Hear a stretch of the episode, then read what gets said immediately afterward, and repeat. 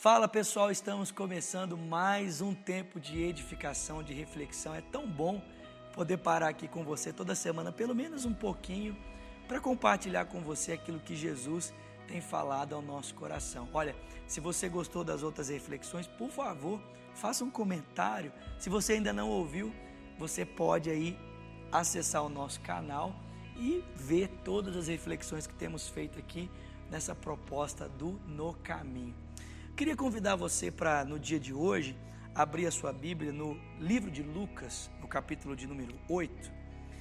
A partir do verso 26, a Bíblia nos narra aqui uma história muito interessante.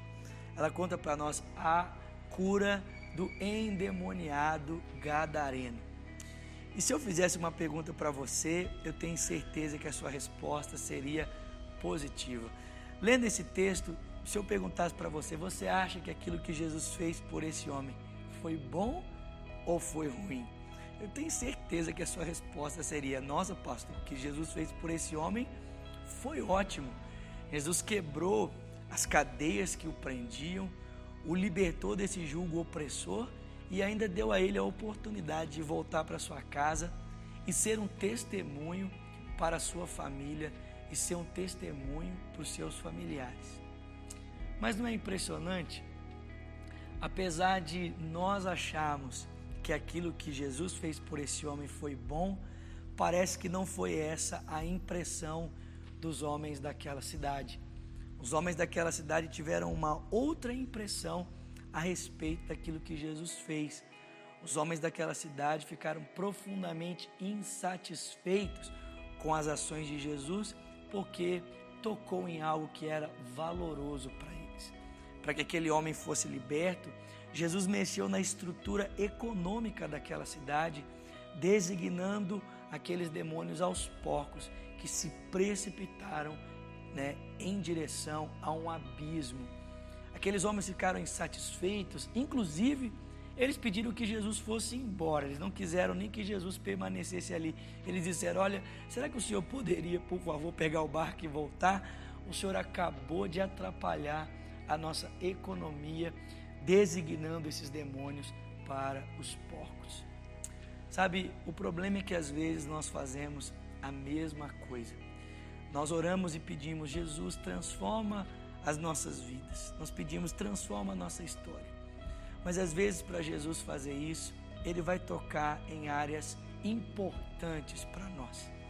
E às vezes, quando Jesus começa a tocar em áreas importantes da nossa vida, nós começamos a dizer para ele: Ah, Jesus, aí eu não quero não. E nós convidamos ele para ir embora.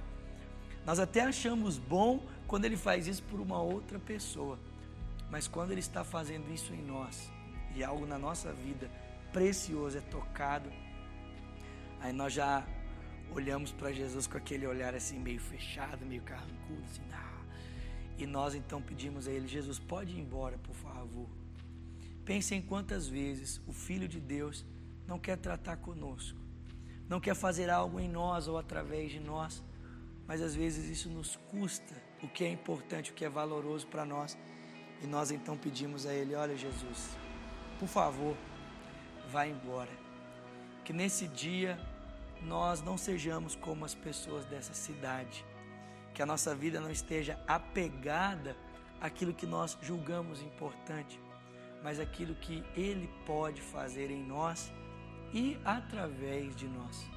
Deixe Jesus transformar a sua vida. Deixe Jesus transformar a sua história, ainda que isso custe ele tocar em algo importante.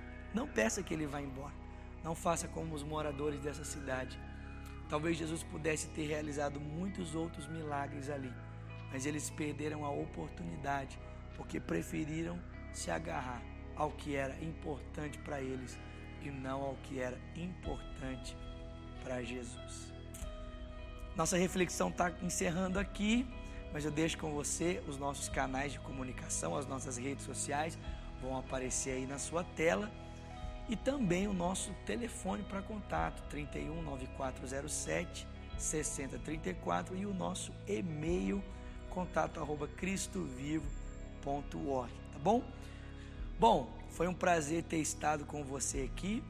Semana que vem voltamos em mais um No Caminho. Deus te abençoe. Até lá.